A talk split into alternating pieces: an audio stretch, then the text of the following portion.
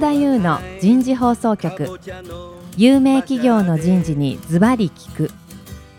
年間約ごひゃくしゃを訪問し続けている人事のスペシャリストであり、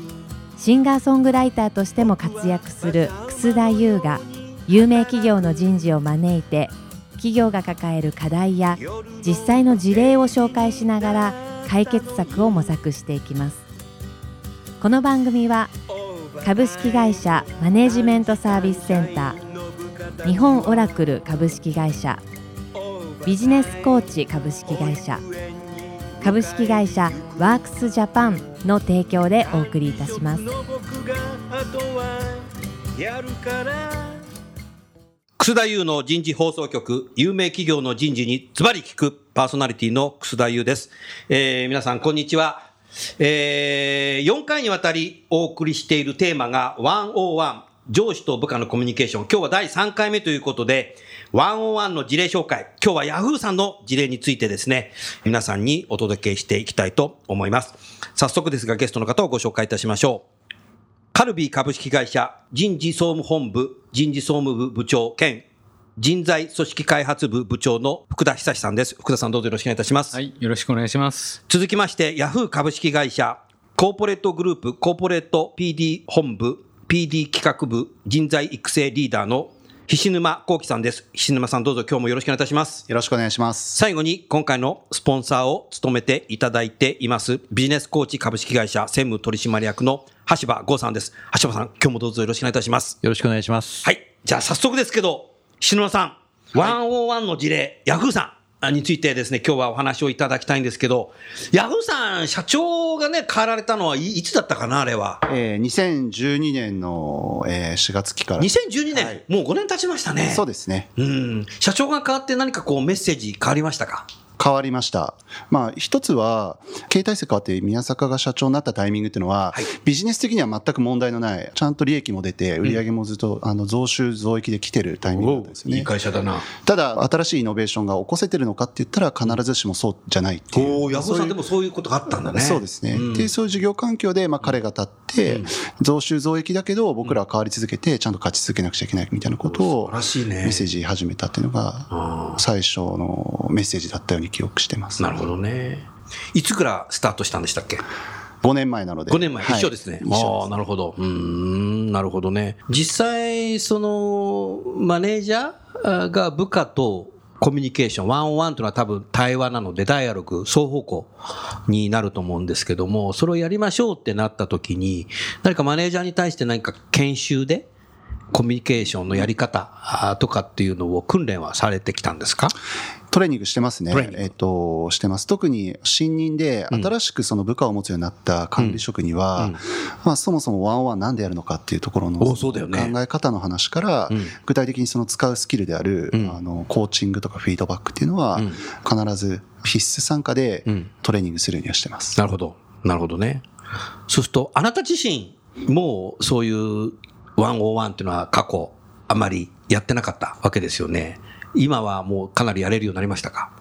ワンオンワンチェックっていう、その部下から自分のワンオンワンがどう見えてるのかっていう、ワンオンワンチェック、はい、アセスメントがずっと回っていたので、今あのちょっとあのアセスメントをもう一段、うん、機能を加えるために一旦止めてますけど、もともとワンオンワンチェックっていうのが回っていたので、もともとのワンオンワンチェックってちょっと説明をいただくと、半年ににかい部下から自分の半年ににかい、半年ににかいですね。半期ににかい、えっと、自分の部下からさんかげついっかいだ。さんかげつにいっかい、うん、あのワンオンワンの成績表が戻ってくるって、そんなイメージ。成績表が戻ってくる、部下からそうですね、戻ってくるっていうもの。ドキドキですねそれ。でまああの全然人事効果とは全く気に払って育成のためですもんね。育成のためのものなので、うん、まああの元々はトゥードゥーリストっぽいものから始まっていて、あ、トゥードゥーリスト、うん、あのちゃんとやってますかって話とか、話聞いてくれてますかとかって、まあそういうそのほぼトゥードゥーからスタートして。うん、そうなんだろうね。で、あの内容徐々に変わっていって、うん、最後の方はちゃんと気づき入れてますかとか、なんとなく自分のワンオンワンが満足されてるのかされてないのかっていうのを見ながら、うん、あの必要に応じてトレーニングを受けて、うん、またあの現場のワンオンワンに戻っていくみたいなことでやってました。うんうん、ともするとヤフーさんってマネージャーで一人の部下がものすごく多い人いらっしゃるじゃない。僕よく知ってんだけど、僕の大学院では教え子もいますけど、うん、かなりかなりいますよね。あの多い人は多いですね。多いですよね。そういう人もやっぱやってるんだ。えっと、やってます。やってる。やってます。あの、一般的な企業だと、部下が多いからとか忙しいからっていう理由がやらない理由になるケースっていうのが上位に上がってくるんだけど、 や, やるやらないのトゥードゥリストの中で忙しくて多分やらない人ってのもいたかなっていうふうに思ったけど、その辺いかがですか？ほとんど忙しいからっていう理由でやらないというケースは限りなく少なくなって、えー、でこれは一つは経営陣が率先正反してやってたっていうのが一つあって、これはさっきあのカルビさんの事例と一緒だね。経営陣の素晴らしいリーダーシップ力だね。きちっと説得していく、納得させるっていう。なるほど。っていう経営陣の率先正反が一つ目で、二つ目はやっぱそのワンワンチェックみたいなのが回っているので、あの見られている部下からワンワンやってるやってないとか、ワンワンの中でちゃんと努力してるかどうかっていうのはと見られているっていう、この二つが大きかったんじゃないかなと思うんですけど、まあそれ結果として忙しいとかっていう理由で、えっと、やらないっていうケースは、うん、極めて稀になってきてる。稀になってきてると思います。これは素晴らしいな。なるほどね。橋場さん、カルビさんもヤフーさんも社長が多分自分の言葉でメッセージをね伝える。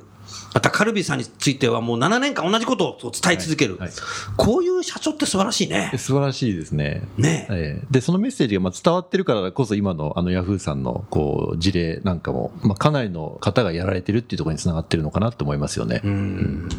ともするとこういうものって経営企画部とか秘書室だとか人事が書いたものを読んでる社長もいるけど、読んでたら下の役員とかはですよねって終わっちゃいますよね。そうですよね。自分の言葉でやっぱ伝えていく社長っていうのはもう今の時代絶対必要要件だねこれ、うん、ねえ、ね、これはなんか先週のカルビさんの話聞いててもそう思ったし、うん、ヤフーさんの話もなんか明確だなというふうに思いましたね。石沼さんいかがですか？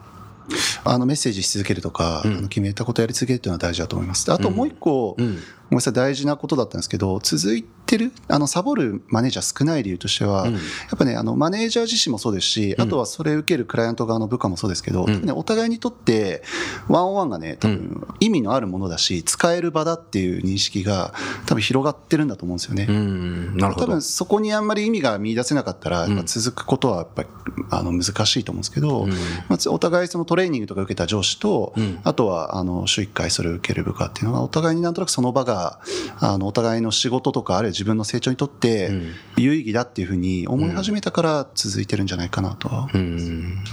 トレーニングの中ではマネージャーに対してなんかロールプレイをやったりとかするケースもあるんですか？ありますね。ある。あります。なるほど。そうするとそういうのをすぐできるマネージャーもいたし、あんまりやったことなかったなみたいなマネージャーももしかしたらいる中で、結構マネージャーもストレッチかけてストレッチしてね、多分部下とクライアントと望んだ人もいたのかもしれませんね。そうですね。うん、ヤフーさんのこのワンオンワンの本を読んだときに、まあ、経験学習って言葉がね、うん、結構出てくるんですけど、その辺なんか少し解説をしていただけますか？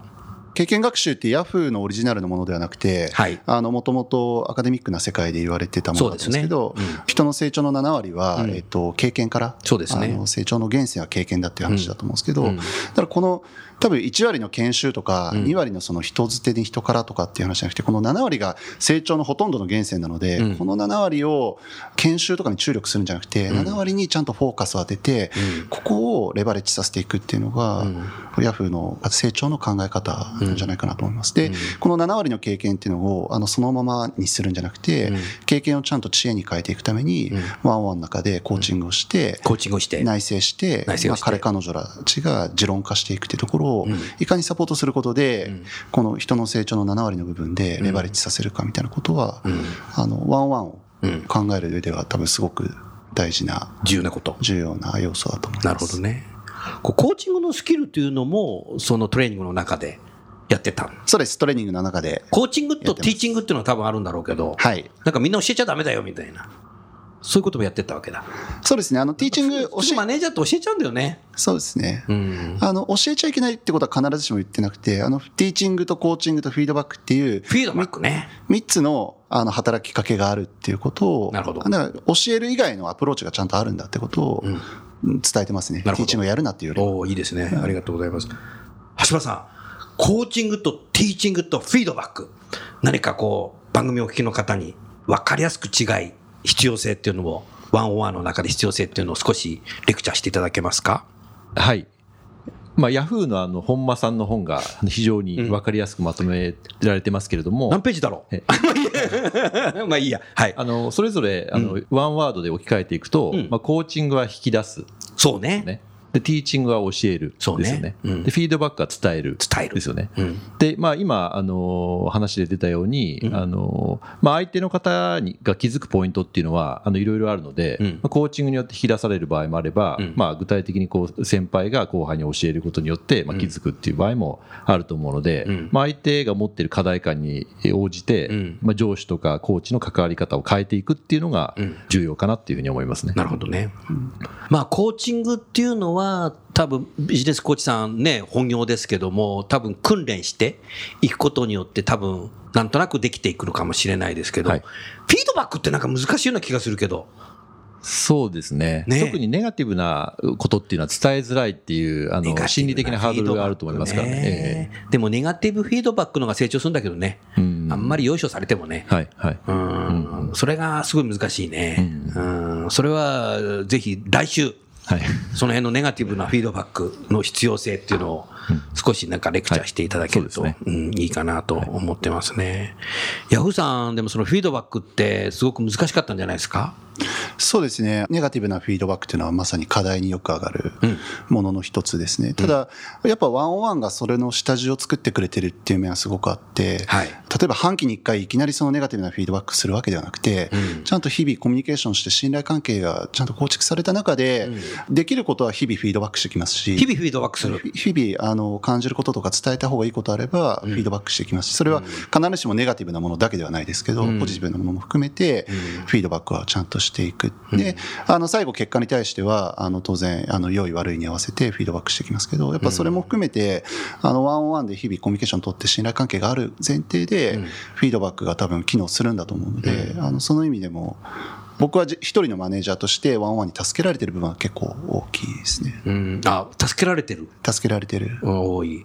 まあ今のねあの静沼さんの話を聞いていて、なんかこうワンオンワンって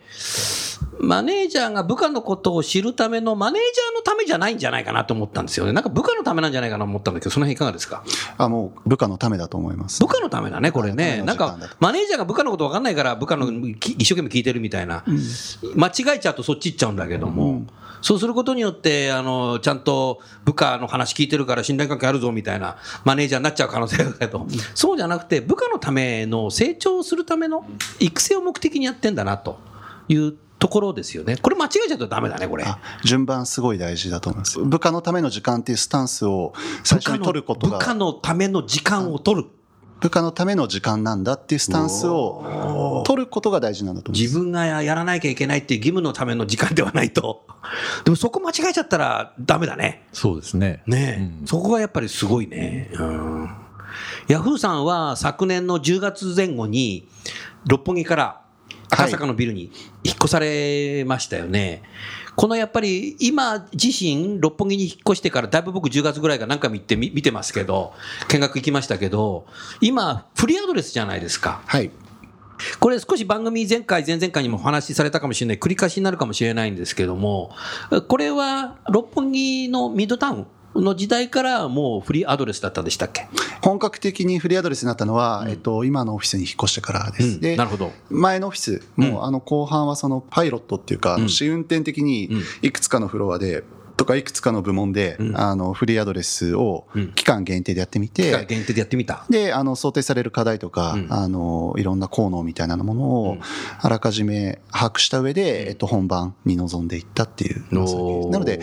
質問に答えると前のオフィスはあのほとんどフリーアドレスはなくて、うん、旧来的なオフィスではありました。なるほど、はい、うんでもそれはやはりそのワンオンワンっていうのが前提にこうできているからフリーアドレスにしてマネージャーは部下がどこにいようがきちっと信頼関係をできて部下のために時間を作って、まあ、エブリデイダイアログコミュニケーションワンオンワンをやることによってやがてはもういわゆるヤフーさんよくやってるけどモバイルワーク在宅勤務どこでやっていってもまたは時間制約のある方もよじに帰った後でも信頼関係のあるっていうことが多分できていくんじゃないかなと思ったけど、その辺はいかがですか。あでも結果的にはあのその下地にはなったんだと。下地になったっていうのはあるね。だから将来こういうことを見据えてのワンオンワンだったかどうかは僕には分からないですけど、分からないけど結果的に今こういう働き方が求められる中でいうと、もともと根ざしてきてたこのワンオンワンっていうのがかなりドライブさせてくれるきっかけにはなってると思います。うーん、なるほどね、ありがとうございます。橋場さん、最近ね、その働き方改革の中でね、やっぱり残業規制っていうのも出てきちゃったもんだから、毎日みんなはちじに帰れみたいなメッセージだけを出しちゃった企業がいるんですよ。はいはい、で、そういう中で半年ぐらい続けてると、結構ね、ユーザー企業からね、クレーム出たりしてんだよね。うんうん、だから品質が少し良くなくなっちゃったりしてる会社が今、ポチポチ出てきてる、はいはい、うんですよ。で、そういう会社っていうのは意外と エムビーオー の中で、目標管理制度の中で半年にいっかいしかなんか面接してないまんま、うん、で、ワンオンワンとかこれ全くやってないという中で、あんまり半年にいっかいしか部下と上司話してないのに、うん、もうさっさとみんな帰っちゃうみたいな形の中で、やっぱり人材マネジメント自体がね、全くこう野放しになっちゃってるケースが非常にあるんですよね。はいはい、やっぱそういうことだと、やはりそこの中でまた在宅勤務とか始めちゃってるので、うんうん、なんか本末転倒のような気がするんですよね。うんうん、だそういう意味ではやっぱこのワンオンワンっていうのは、ワンオンワンをやることによってあらゆる働き方の改革ができるような気がしたけど、その辺は少し何か感じるとかありますか？うん、あありますね。えっと、まずはあの今楠田さんがおっしゃったように、うん、まあ、あの全体的なあの風潮として、うん、あの労働時間減らしましょうという動きはやっぱり進んでいる中で、うんうん、にもかかわらずまあ生産性を上げてくださいと、成果出してくださいと、うん、いうこともまあ会社とか組織はまあ求めてくるわけですよね。そうですよね。で、そういうふうになった時にじゃあ何が必要かっていうと、うん、まあ、会議も含めた、まあ、コミュニケーションの質が上がっていかないと、うん、なかなか成果出ないですよねと、うん、なので例えばもともといちじかんかかっていた会議を、うん、まあ、さんじゅっぷんで済ませなきゃいけないっていうふうになると、うんうん、まあ、いちじかん議論していたことを、まあ、さんじゅっぷんでアウトプットできるようになるっていうことが必要だし、うん、まあ、ワンオンワンもいちじかんも取ってる余裕が多分なくて、うん、まあ、ヤフーさんもカルビーさんもそうだと思うんですけど、まあ、さんじゅっぷんとかじゅうごふんとか限られた時間の中で成果出さなきゃいけないっていうふうにまあなると思うんですね。で、その時にあのすごく大事なのが、先ほど新沼さんがおっしゃったように、うん、コーチングを受けている側、まあ、つまり部下の方にとって意味がある時間、有意義だなっていうふうに思えることが重要なので、うんうん、そのためには結構その上司のコーチング力だったりとか、うん、えー、短い時間で引き出したり気づかせたり、うん、えー、教えたり伝えたりっていう技術がいるので、うん、まあ、そこにまあトレーニングって話になってくると思うんですけども、うん、だからこう時間あたりのこう生産性を上げるっていうことをやっぱり意識しなきゃいけないのかなっていうふうには思いますよね。うん、なるほどね、ありがとうございます。さあ、じゃあ篠間さん、さらにですね、何かこのワンオンワンについて少し番組をお聞きの皆さんに何か事例としてですね、これだけはなんか伝えた方がいいなっていうのがあれば、ぜひお話しいただけますか？ワンオンワンの質を高めるっていうのは、ワンオンワンの質を高めるは、うん、ほとんどスキルの話なので、これスキルの話、努力すればやっぱ誰でもできると思うんですよね。うん、なので部下のためになるとか、うん、なんか部下にとって気づきのある時間を作ろうと思うと、うん、あのすごく僕もそうですけど、マネージャープレッシャーかかりますし、あのすごく手応えがあるやないやわからないような時間だったりするんですけど、うん、確かに。でもやっぱりそのコーチングもフィードバックもティーチングもそうですけど、やっぱちゃんと理論があって、うん、でちゃんと学んで、うん、使っていきながらどんどん体得していくことってできるので、うん、その意味でこうワンオンワンっていうのを続けることが大事だなと思いますし、うん、あのちゃんと誰にでもできるようになる、うん、そういうものなんだろうなとは思ってます。うん、これはもう当たり前だけども、今年入ってきた新入社員ももうマネージャーと一緒にやってるわけ？マネージャーと一緒にやってます、ね、やってるの、うん、おじゃあもうね、入社いちねん生からこういうカルチャーで入ってきたら、もう他の会社行きたくなくなっちゃうね。あ、かもしれないですね。リテンションにもなるの？これリテンションにはあのすごくなると思いますね。え、さあ、じゃあカルビの福田さん、はい、一連のヤフーさんの話を聞いてて、ええ、何か質問とかお聞きしたいことがあればお願いします。はい、ヤフーさんっていうと、あのある意味最先端のね アイティー 企業さんというイメージがある中、非常にこうベーシックなワンオンワンっていうコミュニケーションに着目されてるのがすごくある意味新鮮だし、すごく人を大事にされてる会社なんだなというふうに思いましたが、ワンオンワンされる前とされる後で、なんか石沼さんご自身こんなとこ変わったかなとか、なんか実感されてることとかあれば教えていただければと思うんですが、うん、例えばあなたの上司はあなたに対してのこう信頼度っていうのは多分僕増してるんじゃないかなと思いますけど、その辺はいかがですか？ワンワンをすることで、うん、僕の上司は僕への信頼なり理解を深めているんじゃないかってことですよね、うん、それはそう思いますあります、うん、なるほどそう思います、うんうん、しやっぱり僕も自分 の, あのメンバーとそっかあなたもメンバーのやるわけだ、うん、ワンワンをやっぱしていくことで理解深まって、うん、あこういうことなら言ってもいいかなとかここまでだったらフィードバックしてもきっと分かってくれるしついてきてくれるかもなとかのことを考えるようになるね考えるようになりますね考えるようになるね考えるようになりますねそれは素晴らしいね、うん、部下のことを考えるっていうのは重要だよね、うん、そうすると部下との信頼関係ができてるからそのモバイルワークしてようが在宅勤務してようがまあ似てるとこあるけど今のねあとは他のフロアで働いてようが別に信頼関係できてるので別にそれはそれでいいんじゃないっていうふうになるよねうん全くだからやってなかったらあいつどこにいるんだいっしゅうかん待ってねえじゃねえかみたいなちょっとメールしてみようかなみたいなあなんだ会社来たの来てたのかみたいなその程度になっちゃうよねそうですね、うん、それが な, なくなるよね多分うんなくなりますねうんなんかあのワンオンワンってお題が多岐にわたるのでお題が多岐にわたるお題が多岐にわたるんですよその仕事の話もそうですし、うん、プライベートの話もそうですし家族の話もするのであやっぱするんだねしますねなので、うん、それさ先ほどいっかいめかなんか言ったけど個人情報保護とかっていうのでさなかなかマネージャーとしては部下に聞けないっていうのが最近あるじゃないその辺の分岐点っていうのはしっかりできてるのみんな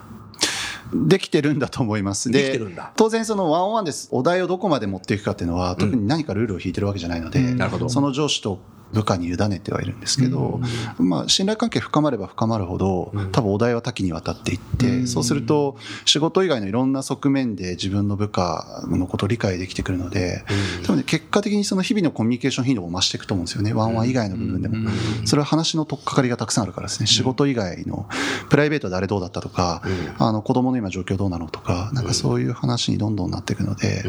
うん、頻度はどんどん増していくんだと思うんですよね、うん、番組のねお聞きの皆さんの中で、まあ、人事の方なんでしょうけどもそういう家族の話とかプライベートの話を仕事中にしてていいのかみたいなさ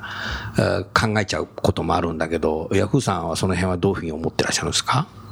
してもいいんだと思うんですよねそれはそのあくまで僕らヤフーのワンオンワンの目的は本人の業務支援とか成長支援に置いてますけどその業務とか本人の成長支援するためのアプローチが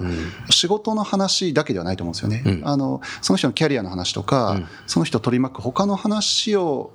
の中で結果的に仕事にインパクトすることとか仕事の成果にレバレッジすることっていうのはたくさんあると思うので仕事の時間でワンオンワンだから仕事のお題しかしないっていうのはあの目的踏まえると全然他のお題があってもあのいいとは思ってますしあのヤフーはそういう多分スタンスなんだと思います、うん、ありがとうございます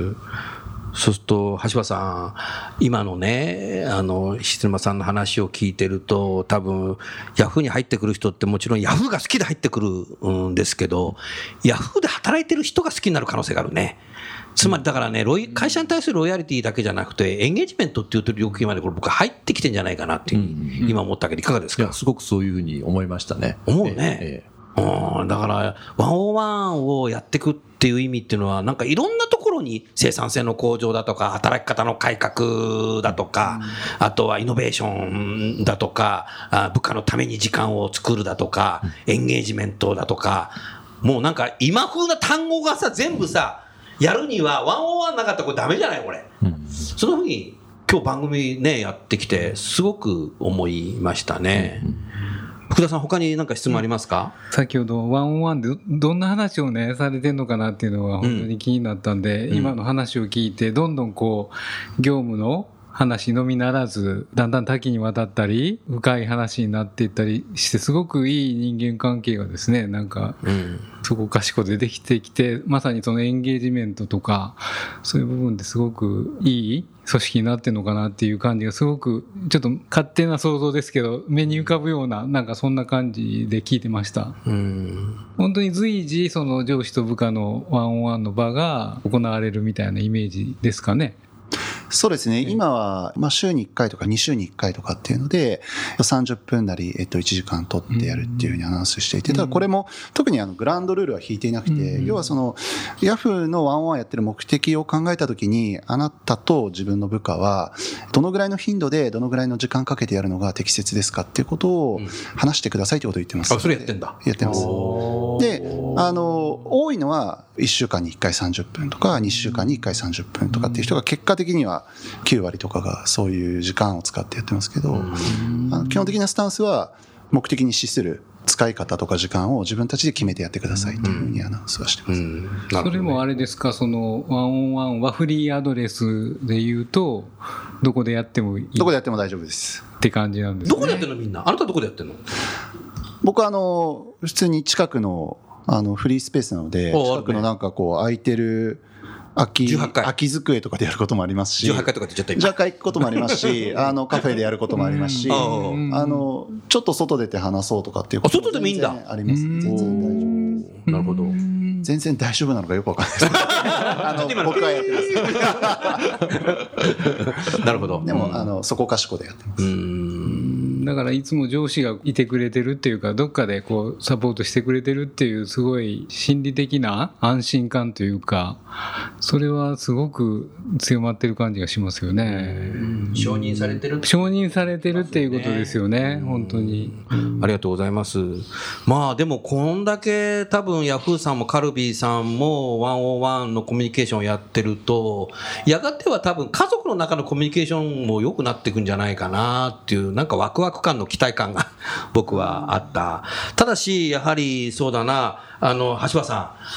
今後はこのに社のみならずワンオンワンっていうのをやっぱりクオリティっていうものも上げていく必要性が僕はあるかなと思っていた、はいはい、これがだんだんだんだんこう居酒屋の雑談になっちゃったり、上司の悪口みたいになっちゃったり方向に行っちゃうと本末転倒になっちゃうの で,、うんそうですね、クオリティカンバセーションっていうのは僕はこれからやっぱり重要になってくるので、はい、そこはやっぱりね、あのビジネスコーチさんがパートナーとしてこうソリューションやっていく時代なんじゃないかなっていう、はい、そんな日を思ったので、はい、来週はそのいわゆるこの組織にもたらすものっていうのは一体何のかということと、コーチは一体何をしてるかっていうテーマにでね、はい、最後はこのワンオンワンについて、はい、えー、橋場さんちょっと締めくくりのレクチャーを番組の聞きの方にですね、きちっと腹に落ちるように説明をしていただければ僕はいいかなという、はい、えー、そんなふうに思います。さあそれでは次回、えー、上司と部下とのコミュニケーション最終回になります、えー、次回は、えー、組織にもたらすものは何か、コーチは何をしてるのかということをワンオンワンをテーマにですね、えー、ビジネスコーチの橋場さんにお話をいただきたいと思います。それでは最後にゲストの方をご紹介して本番組は終わりましょう。カルビーの福田さん、それからヤフーの菱沼さん、それと今回のスポンサーのビジネスコーチの橋場さん、どうもありがとうございました。どうもありがとうございました。ケーズ エイチアール レーベルプレゼンツコンサートのお知らせです。来るじゅうがつにじゅうはちにち土曜日、楠田優&フレンズ残業イルミネーションコンサート開催決定。会場は東京代官山、晴れたら空に豆まいて。出演はベーシストに元プリズムの渡辺謙、ギタリストに寺谷直、キーボードに福山光晴、コーラスに中村真由美を迎えての豪華演奏。楠田優の人と組織に対するダイレクトなメッセージを曲に乗せてお送りするコンサートで一緒に盛り上がりましょう。前売りチケットはローソンチケットでお求めください。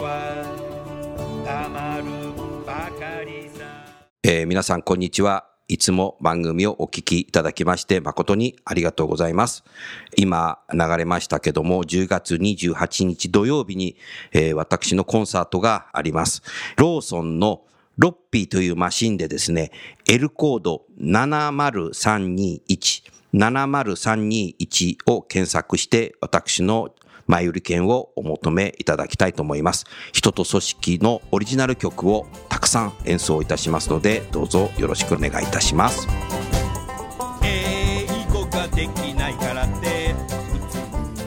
今日のお話はいかがでしたか？楠田優の輝け飛び出せグローバル人材とともにエンディングといたします。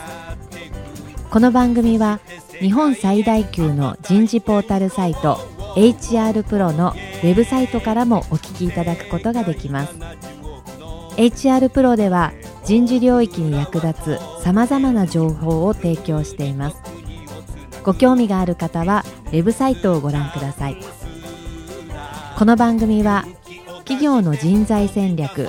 人材育成のプロフェッショナルカンパニー、株式会社マネジメントサービスセンタ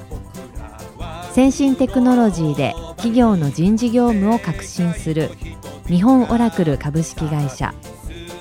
人と組織の生産性を高めるビジネスコーチ株式会社。企業の人材採用支援、キャリア支援を通じて